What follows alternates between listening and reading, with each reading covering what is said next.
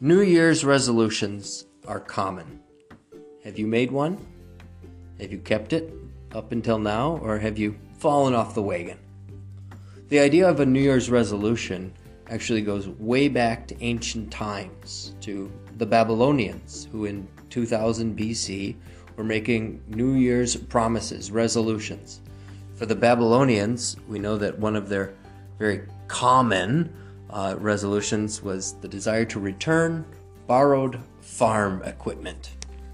In our day and age, um, people are very interested in improving their financial uh, situation or improving their self discipline.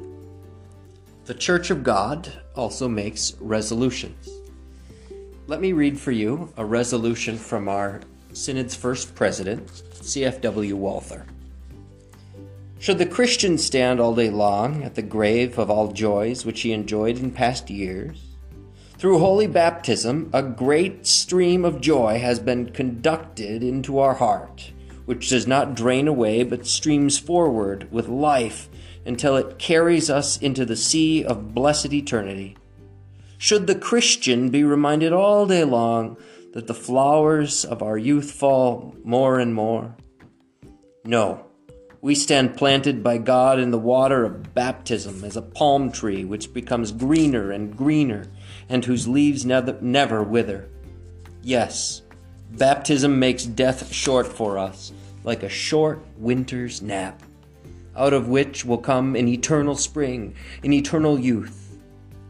For baptism is a bath that washed me not only once when I received it, washed me pure with Christ's blood, but it continually washes me clean, even daily as I long, as I hold it in faith.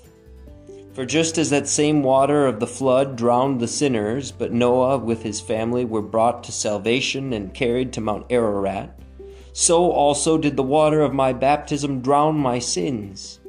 But my soul was brought to the eternal mountain of divine grace. And just as once those same waves of the Red Sea, which swallowed up Pharaoh and his army, were a protective wall for Israel, so also has my baptismal water swallowed up all my damnation and is for me a sure wall before God's wrath and punishment. Now then, all of you who believe in God's word, let this be your watch word, Walther says for the entering new year. I am baptized.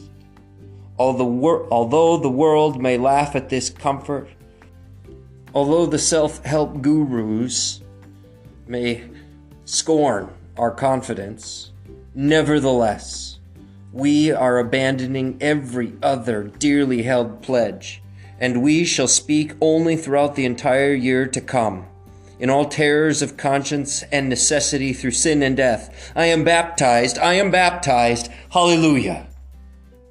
And you, dear Christian, shall prevail. In every time of need, you will find comfort in your baptism on account of it. Satan will flee from your faith and from your confession. And in death, you will see heaven opened and will finally come into the joy of your Lord to celebrate a great year of Jubilee, a year of praise with all the angels forever and ever. Amen. CFW Walther.